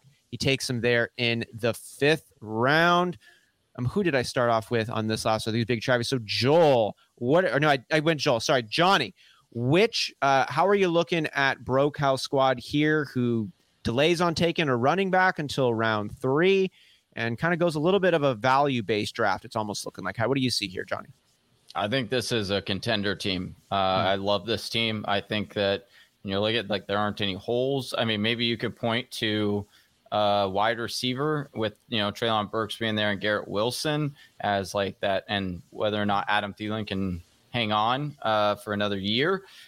I get that, but I, I think that with the running backs getting Ezekiel Elliott in the third steal, uh, I think Harris, people will continue to sleep on him, even though he just produces. He gives you fantasy points. That's what you need. So, uh, and then I'm a fan of Ronald Jones over CEH. And then uh, Marlon Mack is just a wild card. We do, the thing is, is like I do like uh, Dameon Pierce, but we do know that Lovie Smith, if you go back to his days from Chicago, he is a one running back kind of guy. And so if he does choose to go with just Marlon Mack, that's an absolute steal all the way down there in the 11th round. So um, I, I think that this is a really, and then again, double dip of Lamar and Mark Andrews, who I do think could get back to his days uh, before AJ Brown, or uh, sorry, before Brown um, kind of popped off. Yeah, I like this team a lot. You said in the playoffs? I think it's a contender. Oh, contender team for you. Okay. How about you, yeah. Yeah, I want to make it a contender. My problem is that the guys are like the guys he backed old. They're old. There's, there's, some old and there's old some, man river, dude. There's like lack of upside uh, uh, for the yeah. guys that are behind his guys. So like if you look at Zeke and Harris, like fine. Like if everything goes right, they'll they'll get you touchdowns. Fine. They'll be fine. But if something goes wrong, like Ronald Jones, Marlon Mack, and Jamaal Williams, what is their upside? Like what are, what are we talking about? RB one. Uh, I don't think so. What? Daryl was an RB one.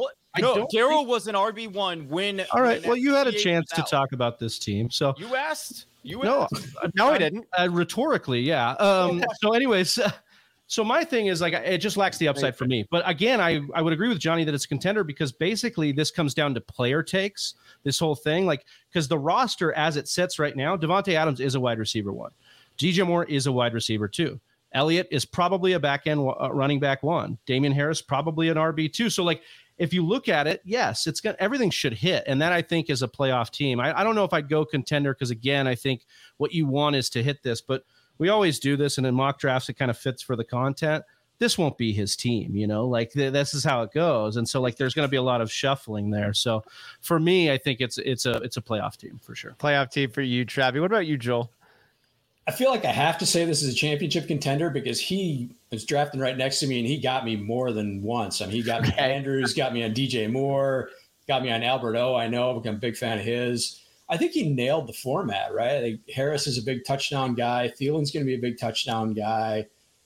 In in half PPR, touchdowns are important. So Zeke, uh, he's going to score a ton of touchdowns. Andrews is going to score. Adams is going to score a ton. Um, I like getting Burks and Wilson there. I think one of those guys will hit. I think you you increase your odds by taking two. I like this team a lot. I definitely playoff plus, probably a contender. All right. I got him as a playoff squad. I'm just not feeling as good about the running backs on this. I'm a little I'm a little on the lower side, but strongly in the playoffs for me. Way to go, bro Cal. Moving on here to Z's team, who in the ninth round takes Najee Harris as his RB1. He gets AJ Dillon in the fifth as his RB2. Kareem Hunt, Chase Edmonds there around seven and eight with Tyrion Davis Price there, running back out of San Francisco in the 12th. Mike Evans is his first wide receiver selected round two. Diontae Johnson, Courtland Sutton in rounds three and four. Juju Smith Schuster is I said that weird. Juju Smith Schuster is going to be his in the sixth round. It's his fourth wide receiver. Tyler Boyd in the tenth. Van Jefferson there in the thirteenth. His quarterback is Aaron Rodgers. He gets in round eleven. T.J. Hockenson is his tight end selected there in round nine. Joel, how did Z do? I mean, what's not to like about this team, right? What's I mean, Harris and Dillon I, am good with that as my RBs. Evans, Diontae, Sutton. I like that a lot.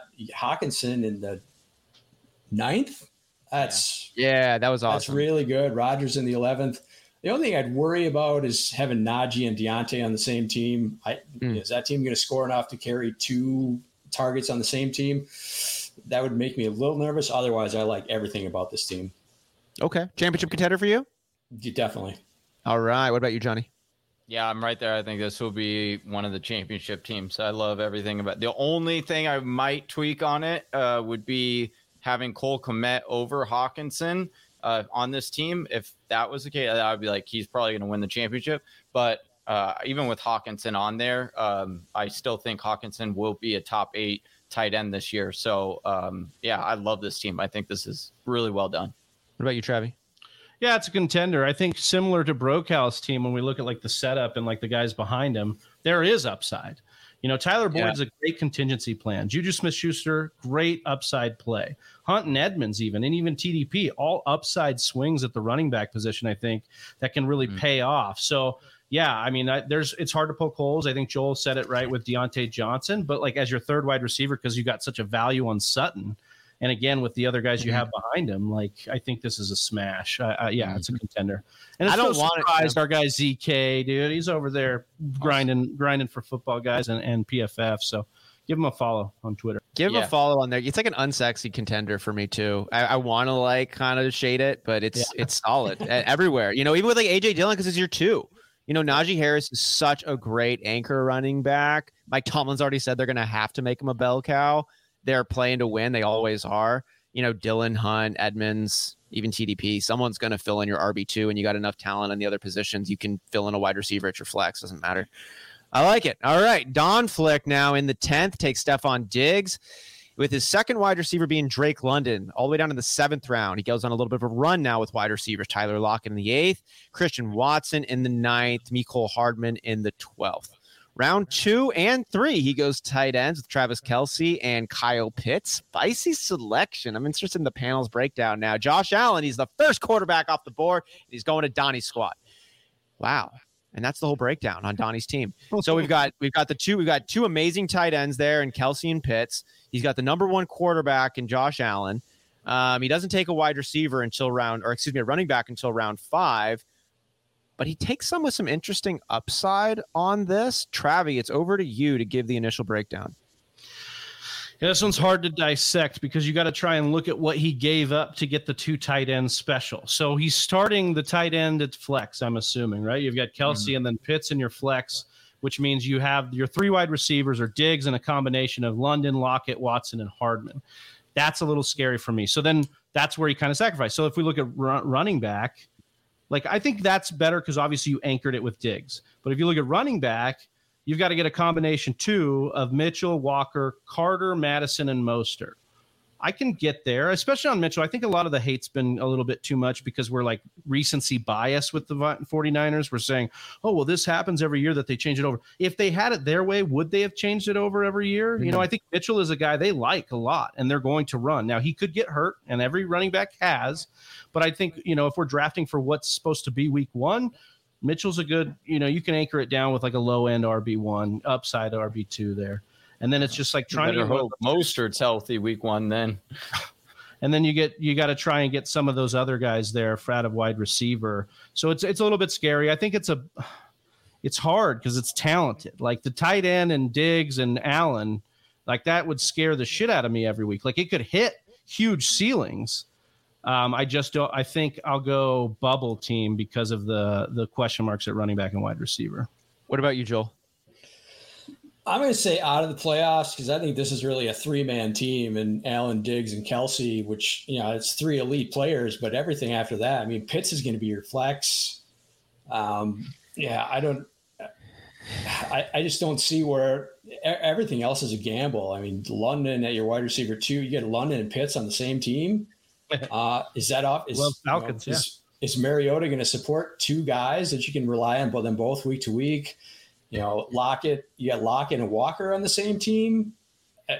I, I think you're going to have some really down weeks. I, I really struggle with this team. You got some low flying bird squads with the Falcons and the Seahawks. Right? yeah. Uh, it'll be it'll be duck hunting season early for for Donnie and this team. That's birds that hit the skyscraper window. That's what they're. what about what about you, Johnny? What's your grade for Donflick? Yeah, I, I, think he's out of the playoffs on this one. I just I don't like the run. I think you know, again, going into week one, sure you might be able to patch some holes, but beyond that, like I don't. I think every single week you're trying to fill, you know, patch holes that just keep popping up, and pretty soon your boat is sunk. So, um, I yeah, yeah, I don't like it. I don't. I'm on. I'm on. I'm just gonna give him it on the bubble because I I, I, appreciate the effort, and this is a fun team. This is one of the yeah. most fun teams I'm looking at on the whole squad. I mean, it yeah. just is. It's, but I don't know if it's going to be that good. But I don't want to. I don't want to discourage fun. So I'll, we're going to go on the bubble here. Yeah. All right, and our last draft here to break it down before we bid you adieu is Albert M one two one eight in the eleven takes Johnny's boy Dalvin Cook and pairs Joe Mixon in the second round with him. He gets Tony Pollard now in the eighth with James Cook, his brother, Dalvin Cook's brother, that is, in the ninth, be his fourth running back. Michael Pittman Jr. is his wide receiver one, takes him in round three. Jaylen Waddle, round four. Rashod Bateman, round six. Elijah Moore, round seven. And then 11, 12, and 13 are all wide receivers with Jahan Dotson, Tolbert, and Osborn with Minnesota. Darren Waller, tight end number one for Albert. He gets him in round five. And Dak Prescott is his quarterback. He takes him in round 10. I'm seeing a bit of a value based draft, I think, on this one, Johnny. What are you seeing and what is your grade? This is this is a really good team. Albert, you you have he had a really good draft last week, and I think we all thought maybe he won last week. I think I think he probably won this week as well. Uh, I love every single pick that he made here. I think he picked them in the right places. They're a good amount of upside, uh, somewhat limiting his downside. And like he got some steals and getting Darren Waller in the fifth, getting Dak all the way in the 10th, and then the three wide receivers at the end that are um, high, high upside. If anything ever happens to Thielen, we know Osborn can produce. Tolbert is hype train galore right now. Uh, at this part in July. And then Dotson, I wasn't a huge fan of Dotson, but a lot of insiders are really in on him. So, uh, but again, those are at the end as his lotto tickets. I think having Pittman, Waddle, and Bateman, and I am a fan of Elijah Moore. Uh, I, I just really dig this team. What about you, Travie? Would have liked to see him like uh, get a couple more running backs down below where he like in the 11th, 12th, 13th. But I don't mind those picks. But he he did so well at wide receiver. Like it's it's definitely a playoff team. I think it could be contender if he got a little bit more RB depth.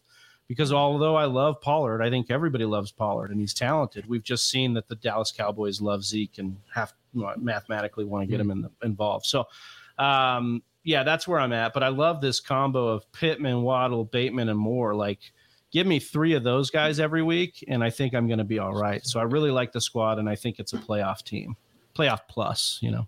Yeah. How about you, Joel? Yeah, absolutely. The talent's there for sure. Um, Cook and Mixon's a great start, and then like like those guys said, Pittman, Waddle, Bateman, Moore. You're gonna find you're gonna find three guys to start out of that. You're probably winning the flex every almost every week. Love Waller. Um, I share Travis' concerns about his backup running back, especially Cook, but you know you can find a backup on the wire, uh, or you can trade the zero RB guy. I'll I'll trade you something. Uh, Prescott and then where Prescott in the tenth. That's yeah, that's that great value. Nice. Um, I I like Dotson. Uh, yeah, I love this team. This is playoff plus, definitely, probably a contender. Mm-hmm. Right on. I'm right there with you. Way to go, Albert. And way to go, Whisper Nation. We got another mock draft Monday behind us, a 4th of July special here with Joel Worth. Joel, it was awesome chopping it up. You know, we definitely had Whisper Nation enjoying it too. Calvin coming in, Jersey J enjoying the additional fantasy perspectives that you brought in man, can you let Whisper Nation know where they can find you and if you got anything you're working on that they should keep an eye out for, Joel? Yeah, I uh, appreciate you guys having me. It was a blast. Really had a great time. Uh, you can find me at Club Fantasy FFL. Uh, I did a couple of recent write ups on uh, the the site's doing a you know we're going through every team, writing up one player from each from each team.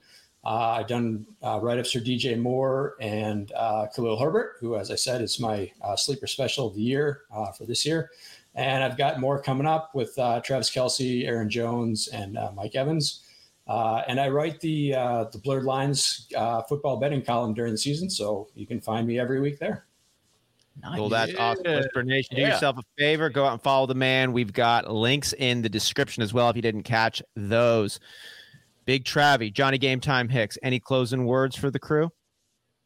Mock draft marathon, top of this month. Make sure you guys are Thank subscribed, you. and we will uh, we'll be rolling out a ton of people, t- ton of big names this year. We're almost fully booked, so we're excited for that. Twenty four straight hours of mock drafting on YouTube, our fourth annual. So again, make sure you're subscribed uh, on the on the YouTube channel. Thank you for that. Forgot to drop the hype video into this mock draft, but you can check that one out on YouTube as well. And we'll be sure to see all of you, Whisper Nation, on the mock draft marathon. It is a kick-ass time. Johnny, any closing words for the crew? Have a wonderful rest of your holiday and appreciate you all for tuning in to today's show. Love you guys all so much, and there's not a thing you can do about it. I'm Austin Sear. That's Johnny Game Time Hicks. There's Big Travie. We're the Fantasy Whispers. We're out. Peace. Peace. Peace right here. Hey, do you like mock drafts? We do too. You can come back every Monday and mock with us. Check out one of these videos and make sure you're liked and subscribed.